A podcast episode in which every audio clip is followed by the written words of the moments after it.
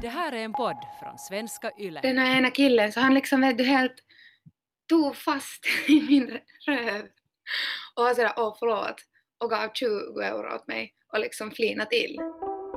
Alltså jag bara frös. Jag bara frös, jag bara stirrade in i väggen. Metoo-rörelsen blev tre år gammal förra veckan, men ändå fortsätter trakasserierna. Varför är det så svårt att veta var den här gränsen går och är det ens realistiskt att förvänta sig ett slut på sexuella trakasserier? Det här är Lägsta domstolen med Max och Anka.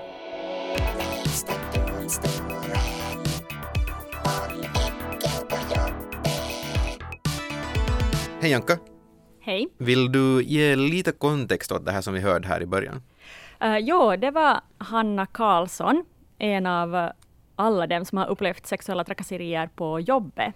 Mm. Uh, hon jobbar som bartender och det är ett av de jobb där man jätteofta utsätts för sexuella trakasserier från kunder. Det är ju en hel del alkohol kanske inblandat ofta, Mm, så det ja, blir lätt så. Det brukar ju vara det på en Ja. krog. Uh, folk kan inte riktigt kanske bete sig då så som de borde. Och um, i och med att det har gått tre år sedan metoo så bad jag om historier om just sexuella trakasserier på jobbet och jag fick in jättemånga svar. Mm. Och just då flera som har blivit utsatta uh, från kunder. Till exempel, jag kan ge några exempel här på vad jag har som fått läsa, ganska hemska historier också. Okej. Mm. En var så här. eh, jag jobbar på en nattklubb som servitris och uh, där förekom varje natt och kväll sexuella trakasserier av kunderna. Kunder som tafsade och de skulle betala in sig, gamla gubbar som tog in runt midjan och reven då man serverade dem och massor med olämpliga sexuella kommentarer. Mm. Låter som ett trevligt eh, ställe att jobba på. Verkligen ju. Uh, och man kan ju också bli utsatt för sexuella trakasserier av sina kollegor. En grej som är så kliché att jag liksom blir tokig, jag trodde inte ens att det här var sant, det är sjukskötare och läkare. Just det att läkare kanske tafsar på sjukskötare. Ja, jag Ja. fick in flera svar På från riktigt? sjukskötare som har blivit masserade, så här smyg, smekta och utfrågade om sitt sexliv av läkare. Och en hade till och med, alltså när de var inne med en patient i rummet, så hade han så strykit sig mot henne och sagt någonting och hon hade ju inte kunnat ta upp det för att ja, hon ville inte göra patienten obekväm. Alltså det här är ju, Jesus. ja, jag bara, när jag läser det här bara, Vad ska man göra i en sån situation? För Ja, jag menar antingen så gör man? man... eh, alltså någon är ju obekväm i den situationen. Där var hon obekväm, men antingen så är patienten obekväm eller så blir läkaren obekväm, vilket kanske han har rätt att Mm. Och där tänker bli man ju på patienten och det är väl kanske det man ska göra Ja, i en sån där situation. svårt. Jättekonstigt, ja. Och jag har också fått, eh, alltså från alla sorters yrken har jag fått in till exempel eh, sommarjobbare, där någon har visat allt för närgånget hur en trimmer funkar. Mm, just det. Så här golf, låt mig visa svingen. Grej. Precis. Mm. Ja. Och det här, um, jag också läst om män som helt fräckt har liksom daskat en kollega på rumpan. Alltså, jag förstår inte det riktigt. Varför? Nej, nej varför, varför jag och det här var framför en massa människor. Och han tyckte på något sätt att det var roligt då. Det är jätteroligt, Mm. faktiskt. Har, har du varit i, i Dragsvik eller någonting, Max? Jag har varit där en stund, ja. Okej. För en som har jobbat i Dragsvik har också skrivit in. Eh, hon jobbar med att, uh, det heter någon sån här ru- rus, rustisflicka eller någonting sånt, att hon tog emot beväringarnas här smutskläder Mm. och gav tillbaka rena. Och då fick hon jätteofta höra busvisslingar och kommentarer när hon böjde sig ner kunde de typ kommentera hennes kropp. Just det. Och, och de trodde, vissa trodde att hon inte förstod finska och då kunde hon också höra det från så här aspiranter, alltså de som är lite högre upp. Ja. Så mm. Men det här är ju alltså det enda jag ser framför mig när jag hör dig berätta, till exempel just det här med det här Dragsvik-fallet och också läkare och, och sjukskötare, är ju det som från en film. Ja men eller hur? Och det här kommer den första problematiken kanske fram, att vi har ju lärt oss det här från någonstans ifrån liksom. Eventuellt då filmer, att det kanske skulle, Att man kan göra det. att man kan göra det liksom. Mm, ja, det är möjligt. Mm. Um, och det kan gå riktigt dåligt. Alltså det kan, eller jag har läst sådana här händelser där det ska kunna sluta riktigt illa också. Alltså inte så här bara osakliga skämt eller så vidare, även Ja. om det också är dåligt. Men en skriver så här, jag blev medlurad in i ett rum av en manlig kollega för att hjälpa honom. Där tog det inte länge förrän han gav sig på mig och kysste mig och höll fast mig. Lyckades ta mig därifrån till slut, men det har satt sina spår. Ja, det kan, det kan Alltså- jag verkligen tro. Vem gör så? Och varför gör man det? Tänker man att okej, okay, no, no, hon berättar faktiskt inte det åt någon. Mm. Så han tänkte väl då att ja, men hon berättar inte att det här är okej, okay, att man kan göra så här. Och, jag, jag, måste ju tro att han har tänkt att det är okej. Okay. Han, har, han har måste känna någon signal som hon har skickat. Obviously har det inte varit rätt slags signaler eller han har ja, läst han... totalt fel men liksom ja, han jag måste kan läst... inte acceptera att han gör det här bara för att han vill göra det. Nej, äh, jag, jag hoppas också eller? på något sätt att han har trott att, att de har någon grej och att, att det är ja. därför han har gjort det och inte liksom att han är en ja, våldtäktsman, vill man inte säga, men nej, usch. Men alltså, Uh, jag har också pratat liksom mer ingående med vissa som har skrivit in, också en uh, Ina, som är faktiskt i en pågående rättsprocess just nu. Mm. Hon tog de här sexuella trakasserierna till rätten och vann. Men den här åtalade så har nu överklagat. Så rättegången fortsätter igen nästa år. Och för henne så var det VDn som hon drog inför rätta. Okay. Och han drog så här osmakliga skämt och rörde vid henne när han skulle inte ha behövt göra det. Mm. Och en gång så rörde han också vid hennes knä och frågade om inte hon hade strumpbyxor på sig. Mm. För det är ju sånt som en VD gör, eller hur? Vill ja, kolla så att inte sina anställda fryser eller någonting. Jag har tänkt på hennes välmående. Ja. ja. Men hon mådde så dåligt över det här att hon blev sjukskriven flera gånger och hon började också tänka på hur hon skulle som klä sig på morgnarna så att inte hon skulle se minsta uh, sexig ut. Hon började klä sig lite så här grått och, och, svart och mörkt och försöka se ful ut helt enkelt. Så att inte hon på något sätt skulle kunna så här uppmuntra honom. Ett bra tips här är beige, om man vill. ja. Kan jag säga också. Ja. No, Ina gick först till sin uh, chef, men han gjorde ingenting åt saken och då tog hon vidare till förtroendemannen som pratade med VD, men han skyllde bara ifrån sig. Han bara, nej men jag ville på riktigt kolla om hon frös ungefär. Och, och sen sa hon faktiskt upp sig eftersom hon mådde så dåligt. Och så anmälde hon då och den här långa rättsprocessen börjar som fortfarande håller på. Så, så liksom, det kan bli riktigt så här långa, svåra grejer, de här sexuella trakasserierna också. Så mycket av det här handlar ju om så här makt att man känner att man har en makt, låter det som i alla fall. Jag menar, ja, det här var en VD. Ja, speciellt just när det går till VD och chefer. Många har skrivit in att det är just chefen, och då hade ju inte heller kunnat riktigt uh, säga åt någon, för att vem ska man liksom gå och klaga till när det är chefen mm. som gör det? Det är jättesvårt. Och så har vi då Hanna Karlsson, som vi hörde uh, där i början, uh, som också är, är med som ett exempel kan man väl säga på när man blir utsatt i arbetslivet. Uh, hon har jobbat som bartender i snart nio år och har hunnit vara med om en hel del, uh, speciellt just där i början av karriären. När jag började inom den här branschen så, uh, så börjar man då oftast med att man får plocka glas. Man kanske inte så mycket i den där liksom säljningsdelen på det viset. Um, och då är det vet du, alltid någon som tafsar, tar en på röven. Eller vet du, när man går och städar upp något bord så de säger hej men kom och sätt, med, sätt, sätt dig med oss och, vet du, och, allt sånt här. Så det, det är kanske det där liksom som man ser mest av. Det här är så här, Hanna är liksom en antilop och så ger hon sig ut bland lejonen då hon far och plockar glas. Det var, en, det var en bra beskrivelse. Nej, det är inte en bra beskrivelse kom jag nu på, för att nu är män lejon. Och det är, liksom, det är en positiv bild. För de är lejon som är nice. Men inte för en antilop. Nej, sant, okej. Okay. Mm. Mm. Kanske det är helt okej. Okay. Nej, alltså, som, som vi sa tidigare, det låter inte som ett så här jättetrevligt uh, arbetsställe, kan man ju lätt säga. Och, men Hanna är en ganska tuff brud, kan jag säga. Jag har, jag har varit i hennes bar när hon har jobbat och, och liksom, you don't play around okay. med henne. Hon vet hur man säger till. Och oftast säger Hanna också genast till. Mm. Men en gång, berättar hon faktiskt, så blev hon helt uh, mållös. Uh, hon hade hand om ett bord mm. med ett uh, gäng män som hade väldigt roligt och de var ute och fira någonting och de var finlandssvenskar. Och Hanna tyckte det var kul. För ja. att det är inte så jätteofta man ändå träffar på finlandssvenskar sådär i, i, i stan, ja. i Helsingfors. Så hon pratade med dem och, och gav jättebra service och så vidare. Men sen hände det här då. De trivdes här länge, vet du, de tog flera rundor dricka och de verkar inte på det viset att de skulle ha att åt nej, att de här kommer, som man säger på finska, liksom ihållet. Vet du, att de skulle ha betett sig dåligt mot mig eller någonting. Men sen så betalade de då. Och den här ena killen, så han liksom vet du helt tog fast i min röv. Och var sådär, åh förlåt. Och gav 20 euro åt mig och liksom flinade till. Alltså jag bara frös. Jag bara frös. Jag bara stirrade in i väggen.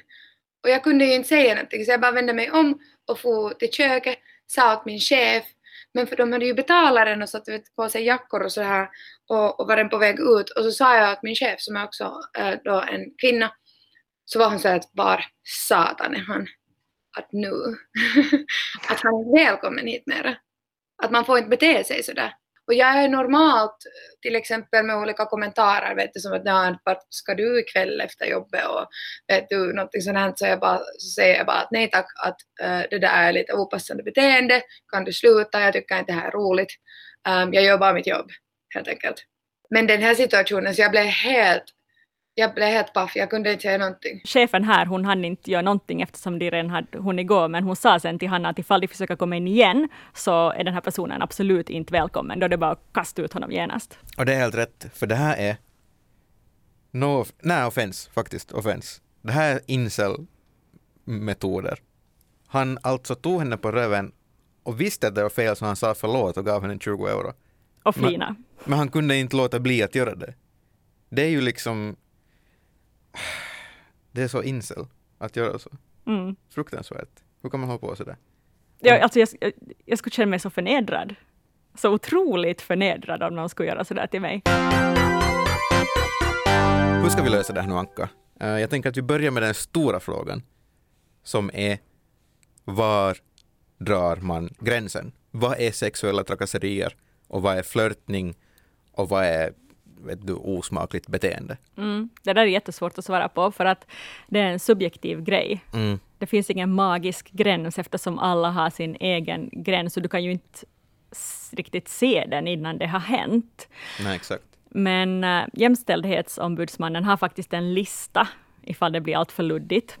Okay. Uh, uh, de fyra första punkterna är, är, är liksom uh, sexuellt antydande gester och miner om man inte liksom vill att den här personen ska göra det, så då är det sexuella trakasserier. Och kommentarer och skämt. Men vänta, vänta, vänta. Va? Så en wink då? Är det en sexuellt antydande gest eller min? No, om den är oönskad, om du gör det på ett jättesliskigt sätt. ja, alla, alla kan nu tänka hur det ser ut när man winkar sliskigt. Alla vet hur det ser ut. Ja, okej. Okay. Ja. Vi, vi går vidare. Eh, tvåan då. Eh, kommentarer, skämt och prat som är kopplat till kropp, utseende eller ditt privatliv. Mm. Um, till exempel om någon frågar dig om ditt sexliv då. Ja. Ja, ganska självklart. Den är ganska självklar. Ja. Och sen tre, alla typer av sexuell, sexualiserat material. Det är allt från telefonsamtal, meddelanden, bilder, videor, kommentarer på sociala medier. Mm. Dickpics och så vidare. Ja. ja. Och fyra, fysisk beröring. Mm. Alltså om den är om den inte är befogad. Till exempel som, som om, som jag har hört flera gånger, att uh, du står vid kaffeautomaten och, och någon kollega ska förbi, så tar han tag i dina höfter och som sådär mm. lite sensuellt flyttar på dig. Han skulle kunna fråga, hej kan du flytta på dig, jag vill förbi. Exakt, och sen uh, om vi kommer ihåg dammen brister, så var det till exempel många uh, lärare eller bilskolslärare eller whatever som nämnes, nämndes i det här uppropet och då handlar det ju om den här, just den här maktpositionen. Att man ska tänka på att som vanliga människor kanske man kan krama en som man är kompis med. Men om man är lärare så kanske man inte ska liksom krama elever. Att Precis. det mm. finns den aspekten också som man ska mm. komma ihåg. Och, och det här, um, det, det, finns något som heter Jämställdhetsbarometern. Så enligt den så är de vanligaste sexuella trakasserier mot kvinnor just uh, överst på toppen är smaklösa skämt och sexistiskt prat. Mm. Sen kommer just påpekande om kroppen och sexualiteten. Sen kommer fysisk beröring och sist är förslag om att ha sex. Mm. i sådana situationer där det inte alls passar sig att fråga om sånt. Typ mötesrummet, kanske inte ja. ett så bra ställe. Det finns kanske inte så jättemånga andra ställen än än då man är i en säng? Uh, Eller, nej, nu finns det väl egentligen? Nej, in, vi, eftersom vi nu pratar om arbetslivet, så tror jag att det inte ja. finns något bra tillfälle att fråga om, om vi ska ha sex. Firmafest? Nå, firmafest kanske då, båda två är med på det. Så ja. Uh, men jag har pratat med Malin Gustafsson som är jämlikhetskonsult. Hon säger också det här att vi måste komma ihåg att, att, att sexuella trakasserier handlar om tid och plats. Mm att samma hand på samma ställe på kroppen kan i en situation vara sexuella trakasserier och i en annan inte vara det. Mm. Uh, du kan till exempel ha en relation med någon på arbetsplatsen, men det betyder inte att det är okej okay för den personen att liksom grabba dig just i mötesrummet eller i lunchsalen. Exakt. Att det, sådär, man, det, men det är ju liksom sunt bondförnuft kan man ju säga där. Ja. Mm. Hur, hur stort ansvar är det på den som blir trakasserad och hur stort ansvar är det på den som trakasserar? Att vem, vem bär det här huvudansvaret? Ja, no, just den här Malin Gustafsson, jämlikhetskonsulten, hon säger att trakasserier, det är någonting som är upprepande. Så det betyder att ifall någon gör någonting så måste du dra gränsen och säga till. Så då ligger det alltså på dig att berätta om det, mm. att det här har hänt, antingen rakt till personen eller till någon annan. Och det är förstås också, det finns ju lagen som säger att, att typ ta någon dig på bröstet eller ta någon dig på kuken, så måste det inte hända en gång till för att det ska vara trakasserier, Nej. utan det är så, då är det ju genast det. Exakt. Men, men uh, det är ett stort ansvar på dig. Uh, men direkt du har berättat, uh, så då flyttas ansvaret till arbetsgivaren direkt han har fått, eller hon har fått veta om det här, så då är det, då är det som inte längre på ditt bord. Mm. Och, men så kan man ju också tänka att ansvaret ligger på den som trakasserar. För det är väl kanske det bästa sättet att få slut på trakasserierna, Mm. Ja, just Malin Gustafsson, hon säger att vi måste just bli bättre på att läsa av situationen, som vi lite var in här på tidigare.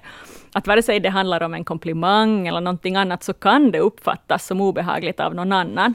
Så om du vill flirta med någon eller dra ett skämt, så ska du kolla jättenoga hur pers personen liksom reagerar. Mm. Blir, blir den här tyst, skrattar hon eller han nervöst, så obekväm ut, och då kan man genast bara backa och säga, oh, oj, det här kanske inte var okej. Okay. Mm. Att, att det ligger som på ditt ansvar att fundera på hur du beter dig. Och också sen om, om en person säger emot, så ja. det är jätteviktigt att inte protestera. Nej, alltså inte säga så här, nej men kom igen, jag skämtar ju bara, eller något liknande. Nej. Och då, det, då ska man bara säga oj, förlåt. Ja. Även fast du inte menar att det på riktigt var ett skämt, så det spelar ingen roll, för du har ju gått över den här personens gräns. Och såklart ska du ha en möjlighet att förklara, men du kan aldrig förklara bort någons upplevelse. Exakt. Just sådär att du kanske tycker att åh, vad den här personen var känslig, men hon eller han kanske tycker att du är en jäkla ångvält som bara drar fram. Precis. Så, så ja. Då måste man också vara bekväm med att kunna säga förlåt. Ja, precis, och det är jättesvårt. Ja. För man vill ju försvara sig själv. Man vill ju som double down på sitt misstag liksom, ja. och, och, gå ännu, kanske inte ännu hårdare, men fortsätta, mm. för man vill inte säga förlåt. Ja. Malin hade en ganska bra så här tanke att uh, ifall man är osäker på hur man ska bete sig, uh, så kan man fundera på hur man skulle skämta med någon som man ser upp till, eller någon äldre mm. släkting. Att liksom, hur skulle du skämta med mommo? Var går gränsen där? Ja. Då blir det kanske ganska snällt. Kan vi ha ett sånt, sånt samhälle, där vi skämtar som om vi skulle skämta med mommo? Jävla tråkigt. Det skulle bli jättetråkigt. men men okej, okay, det här var kanske jätte, alltså, väldigt så här helylle, men ändå någonting ganska bra att ha som i bakhuvudet lite mm. sådär. Speciellt liksom när man lär känna en människa. Sen, sen kan man ju lite sådär Uh, känna på varandra, inte fysiskt, men liksom känna efter lite så här, var, går, var går våra gränser, vad har vi för humor och så vidare. Ja. Mm. Uh, en grej som jag funderar på är ifall det finns en skillnad på hur attraherad man är till den som begår så att säga trakasserierna. Att finns, spelar det någon roll hur snygg den här personen är? Om det då sen är en snygg man som tafsar på en kvinna eller säger, kanske inte tafsar, det är lite för långt, men säger någonting osmakligt. Uh, eller om det är en kvinna som säger till en man och, och säger någonting osmakligt. Spelar ja. det någon roll?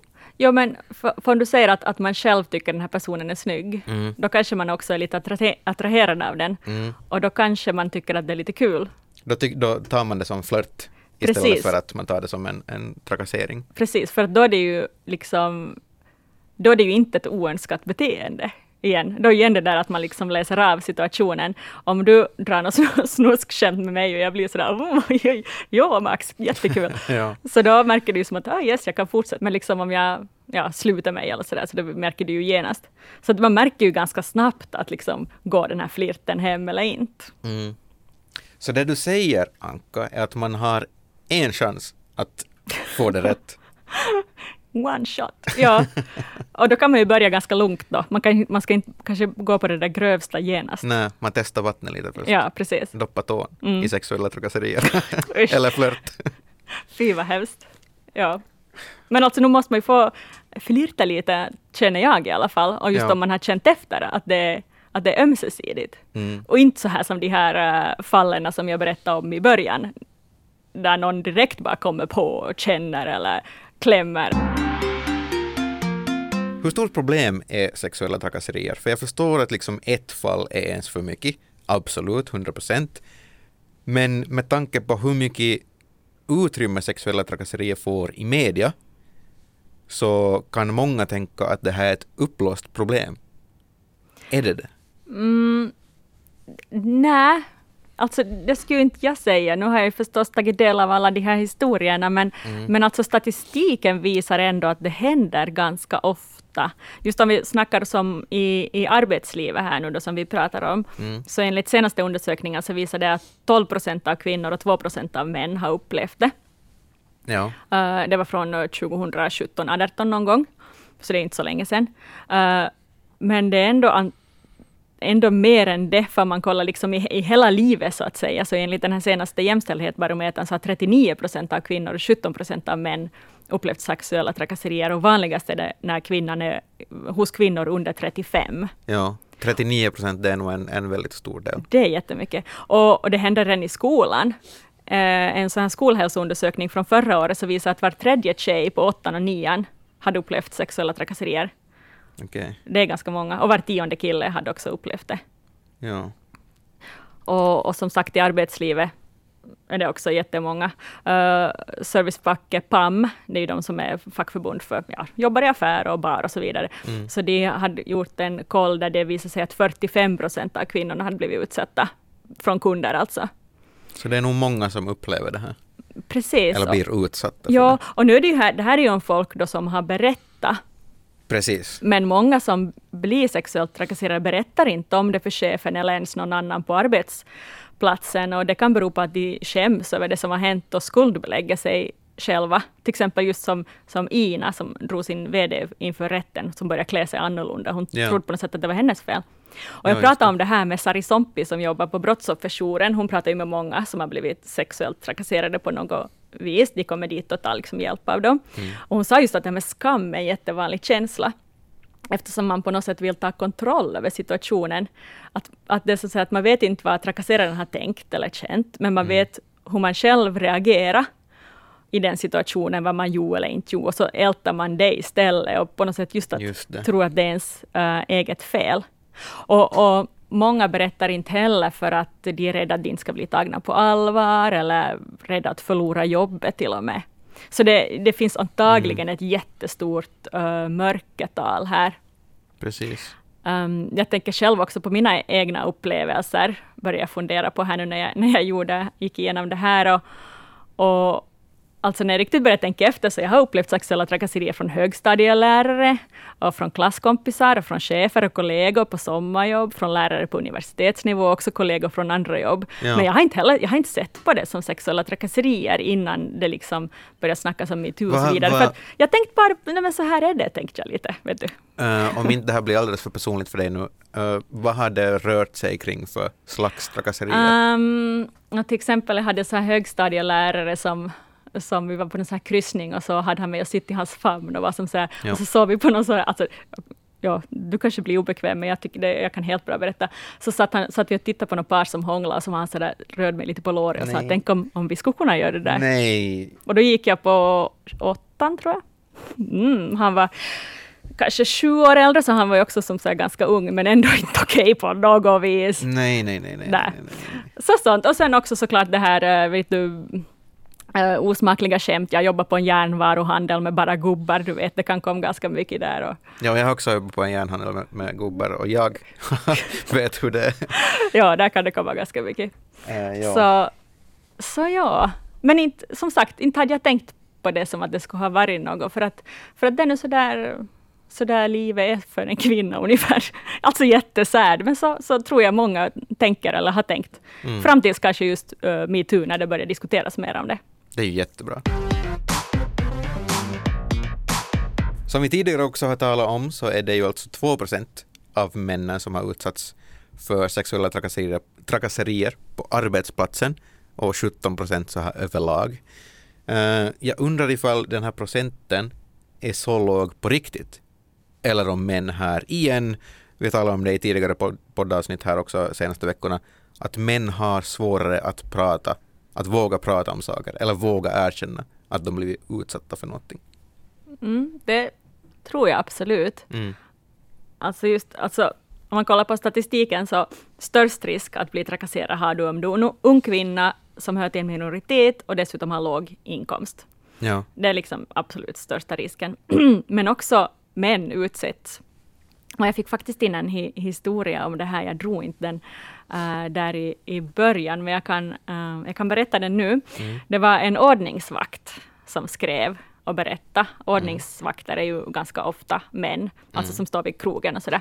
Uh, och han är jättevan vid att oftast då kvinnor kommer och klämmer honom på rumpan och blir närgångna när de är fulla. Och han han uh, skrev att han känner sig ibland äcklad av att de tror att de kan på något sätt behandla honom hur som helst. ja, där ser man kvinnor kan nå dem också. Ja, och när han har berättat om det här för sina kompisar så har de mest tyckt att det är nice. Vet du, wow, tufft, kvinn, du ska vara glad att någon är Just intresserad. blev jag nöjd över att kvinnor också kan, och så är män så här, åh nice. Precis, de har liksom blivit typ Men, avundsjuk på honom, ja. att han ska vara glad över det. Och, och han försökte faktiskt under metoo, så försökte han ta upp det här problemet eh, med kollegor och chefer och så vidare. Men så fick han kommentarer som till exempel att att, att du ska som inte komma förstöra att mäns roll i metoo är att vara förövare, inte offer.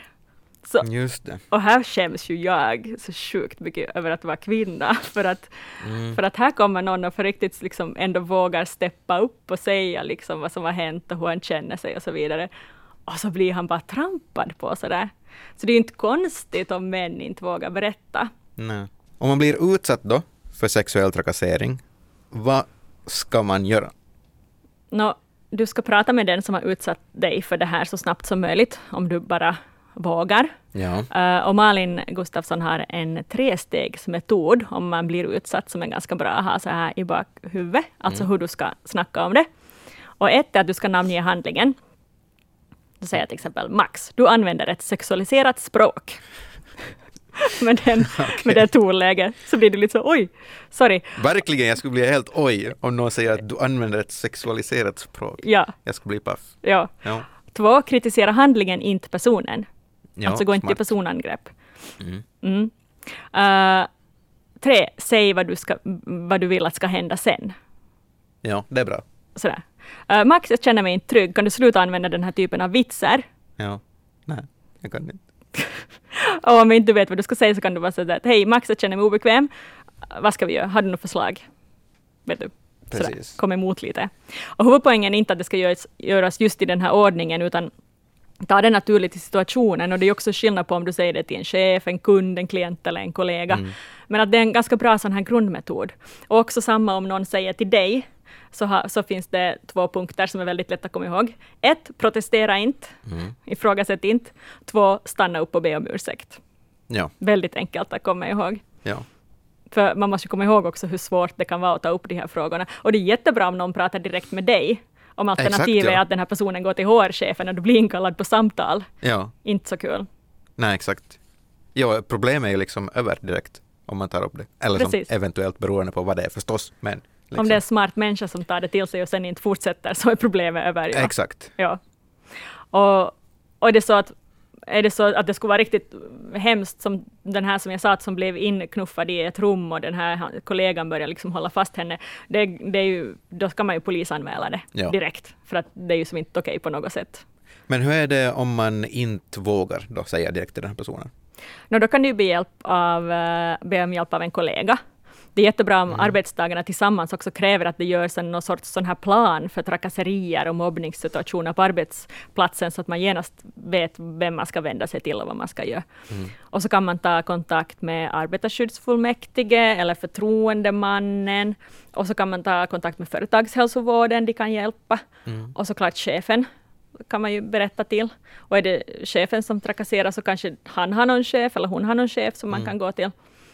Så det finns alltid någon. Och så är det också jätteviktigt att man eh, antecknar och, eller berättar liksom till någon kompis eller någonting på vilket sätt du blir trakasserad, hur ofta och hur du har agerat. Ja. Så att det finns någon sorts bevis ifall det, det skulle behövas i, i framtiden. Precis. Och vad händer då? Vad ska man göra om, om, eh, om man har gjort allt det här och inget händer? Om, om chefen eller HR inte gör någonting åt det, vad ska man göra då? Ja, då är han i pissi, kan man säga. Eller hon, måste jag alltid säga hela tiden. Okej. Men för enligt lagen om jämställdhet mellan kvinnor och män och diskrimineringslagen och arbetarskyddslagen så är, så är arbetsgivaren skyldig att ingripa i situationen. Okej. Så, så om du berättar så kan då den här arbetsgivaren äh, prata med trakasseraren och be äh, henne att sluta. Mm. Och ifall den inte slutar så kan han ge en varning. Och som sista utväg så kan den här trakasseraren få sparken. Ja. Men gör inte din chef någonting av det här, så, så då kan du kontakta fackförbundets anställningsrådgivning eller jämställdhetsombudsmannen eller arbetarskyddsmyndigheterna. Och de kan sen, då lägga igång till och med en polisutredning för att se att, att har den här din chef eller arbetsgivare brutit mot, mot de här lagarna. Och då, ja, då kan det gå riktigt illa. Eh, hur är det om vi tänker tillbaks på, på Hannas situation då? Hur ska man göra om det är inte någon på ditt jobb så att säga som gör det utan det är en kund som Mm. gör det? Hur ska man liksom få folket som kommer till en att bete sig? Det är jättesvårt, speciellt i krogbranschen, Mm. där folk ofta är mer eller mindre eh, fulla. Ja. Det är svårt att få folk att bete sig. Um, alltså, ibland så kanske också folk drar fyllan som en ursäkt. Sådär. Säkert, ja. Han var ju så full, inte Ja. visst vad han gjorde. Men det här, det godkänner absolut inte bartendern Hanna Karlsson. skiter väl jag i. Han är människa, ska bete sig ändå inte liksom att, att det finns ingenting där som tillåter någon att bete sig dåligt. Jag tycker egentligen att det enda man kan göra är att man är ganska hård med saken och man talar upp om saken, eller liksom säger till om saken. Att du, får, du kan inte göra sådär, och har man till exempel ehm, um, dörrvakter eller liksom då, eh, uh, ordningsvakter så tycker jag att man ska absolut um, kasta ut de här människorna. Bara för att vet du, prove a point också lite. Eller vet du, för att folk ska lära sig. För det handlar ju tyvärr ganska mycket om det att um, man har eventuellt inte så jättemycket respekt för ja, A, kvinnor, men B också restaurangarbetare eller folk inom serviceindustrin. För man anser det vara ett sämre yrke på något sätt och därför så får man bete sig helt hur man vill. Jag började direkt tänka på, på rasism inom fotboll. Jag började tänka på fotbollen och de här eh, rasistsupportrarna bara kastas ut från eh, stadion eller skickas till något Auschwitz för att lära sig mer om historia eller någonting. Att det handlar ju bara om folk som är, är assholes och inte vet hur man ska bete sig. Det finns liksom inte en sån här enkel lösning på det. Nej, och, och just det där, jag, jag hade inte tänkt på det som Hanna sa tidigare, just att man att folk kan se ner på de som jobbar i, i restaurangbranschen. Mm. Hon berättade att hon får hela tiden frågan när hon ska skaffa sig något riktigt yrke. Just det. Alltså folk fattar inte att det är det här hon verkligen vill göra. Hon är en superbra bartender, hon har vunnit tävlingar, men folk väntar ändå, ändå på att hon ska skaffa sig ett riktigt jobb. Och hon Ja. tror att, att, att många på något sätt ser på de som jobbar i bar som personer som på något sätt har misslyckats i livet. Men om det nu är så, så borde man i- väl egentligen vara ännu snällare mot dem. Ja, För då egentligen. behöver de ju verkligen snällhet om de nu då är så misslyckade. Men ja, alltså hur, frågan var ju hur får folk att bete sig? Uh, Hanna säger att säg direkt till kunden om du vågar. Uh, berätta alltid om det som har hänt, berätta till chefen och bry sig inte chefen så berätta för någon annan, kollegor, ordningsvakten och sådär, eller servicefacket PAM. Uh, Hanna säger att det finns alltid någon som kan hjälpa. folk måste börja bete sig bättre på krogar. Herregud.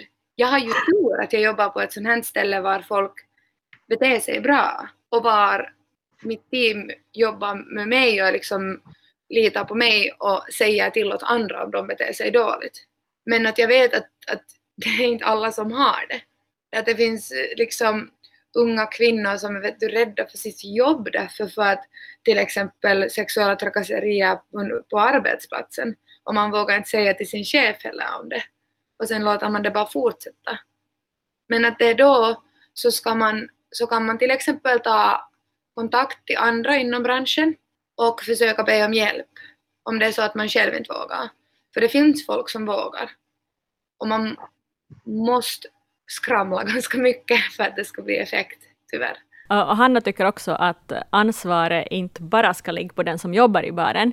Att om du är på krogen i ett sällskap där någon beter sig illa, så kan också du säga till. Mm. Då kanske det till och med går hem bättre om det är en kompis som, som säger till helt enkelt. Ja. En sak som är jättetråkig just med, med servicebranschen och att jobba i krog och så vidare, det är att, att många verkar ha gett upp och se på de här sexuella trakasserierna som, som en del av yrke, att det liksom hör till på något sätt. Det har också Hanna fått höra av andra i branschen, men själv håller hon ju som inte med på något vis. Absolut inte. Det, det, det hör inte till något yrke. Och vi hade faktiskt här förra hösten så ordnade vi ett evenemang som hette Ladies of Restaurants och uh, vi hade en sån här ganska rolig post-it lappuppgift, där var man skulle skriva upp olika frågor och det var, då kom det fram jättemycket olika sådana trakasserigrejer. Och um, sen så var det en, var det just stor samma sak att jag orkar inte skriva någonting hit för det har hänt så ofta och det känns som ingen tar det här allvarligt och det bara hör till. Och vi diskuterar jättemycket angående det här att det hör absolut inte till. Och inte ens de där små grejerna. Vet du, inte ens det där att när någon frågar ut dig eller när någon vet du gör någonting, det hör inte till. Det här handlar absolut inte om um, vilket kön du är, utan det här handlar om om du är bra på servicejobb eller inte. Och det Mm. finns ingenting där som tillåter det, att, att någon skulle få trakassera dig på, någonting, på något sätt. Absolut inte. Som sagt så har metoo nu alltså fyllt tre år här förra veckan. Uh, Anka, har det hänt någonting? Har vi kommit framåt som samhälle? Finns det bevis på att metoo har, har gett någonting åt oss? Mm, jag har igen ingen statistik direkt, men det har hänt massor nu i samhället. I Sverige har man till exempel en samtyckeslag och i Finland ligger en sån här likadan lag för beredning. Och metoo har ju också skapat en förståelse för att det här inte är enskilda händelser utan ett strukturellt problem. Ja, det tror jag det har gjort, absolut. Mm. Och Malin Gustafsson hon har också sett förändringar i sitt jobb som jämlikhetskonsult. Uh, före metoo så kunde arbetsplatserna inte prata om det här, för att om man gjorde det så innebar det att man hade problem. Mm. Idag pratar man om det för att ta ansvar och visa att man inte vill att det ska finnas problem. Så det har liksom brutit det här tabuet. Att, att vi pratar om sexuella trakasserier handlar inte om att vi har problem, utan att vi inte vill ha det. Precis, en liten ändring i filosofin bakom hela Ja. alltihop. Det är ju jättebra. Ja, och dessutom har människor också fått mera ord och begrepp för, för vad det här är och hur det kan se ut. Och, och det gäller inte bara kvinnor, också män då, som vi har pratat om har förstått uh, hur utsatthet kan se ut och, och hur dens egen utsatthet kan se ut när det gäller till exempel sexuellt utnyttjande. Och Malin nämner här Filip Saxéns sommarprat som ett bra exempel på vad metoo har gjort. Han utsattes ju för, för sexuella övergrepp som barn och han är ju alltså sportjournalist på HBL och han har förändrat deras sportjournalistik och gjort den mer jämlik efter det här. Mm. Så det händer ju massor med grejer. Uh, till exempel också i skolorna pratar man ju mer om det. Eh, uh, Åbo Akademi har ju sån introduktionsvecka, eller det har ju alla skolor, men där till exempel så, så tar de, redan under den här första veckan så tar de upp uh, frågor om sexuella trakasserier och berättar vart man kan vända sig om man blir utsatt och så vidare. Så det finns ju som en helt annan förståelse och mycket mer så här förebyggande uh, grejer. Angående de här samtyckeslagarna och, och så vidare, kan man, vad får man för straff nu om man Mm. blir dömd för sexuella trakasserier? Ja, man kan inte riktigt bli dömd för just sexuella trakasserier faktiskt. Uh, men, men lite olika andra grejer. Alltså, du kan bli dömd för sexuellt antastande till exempel. Men Okej. det kräver att personen ska ha rört vid dig på ett olämpligt ställe. Uh, då kan den här personen dömas till böter eller fängelse i högst sex månader. Men, men här krävs också bevis. Det är därför man ska börja samla in lite bevis när det händer. Bevis på att någon har rört dig opassligt. Ja, men alltså, det är svårt. Det är, det är svårt. Ord mot ord är alltid Ja. svårt att döma. Så, så det är jättebra om du blir utsatt att du genast berättar det för någon. Mm. Och, och också kolla runt, att finns det någon som kan ha sett vad som just hände. Och såklart har du fått meddelanden eller bilder eller kommentarer, så spara allt, allt sånt, för att Ja. allt som kan användas som bevis ska sparas. Och man ska inte heller vänta för länge, för alla brott har ju så här preskriptionstid, Mm. och sexuellt antastande är bara två år. Just det. Så, och det, med utredning och allt möjligt, så man måste liksom agera ganska snabbt. Jag, jag blev så ledsen just när du sa att man måste spara allt, allt som kommer in. Man måste spara alla dickbilder. Ja, ja, Det, det är väl så? det skulle man inte vilja göra, men ja, man måste Fy göra det. Tack för att du lyssnade. Om du har någon slags feedback eller vill delta i någon diskussion eller tipsa om avsnitt eller vad som helst, skicka en dickpic så är det bara att skicka på, på mail förnamn.efternamn yle.fi eller på Instagram, att Ylextremnyheter, eller så kan man också skicka på WhatsApp 044 421 4564. Jag är nöjd. Hej då Anka. Hej då Max!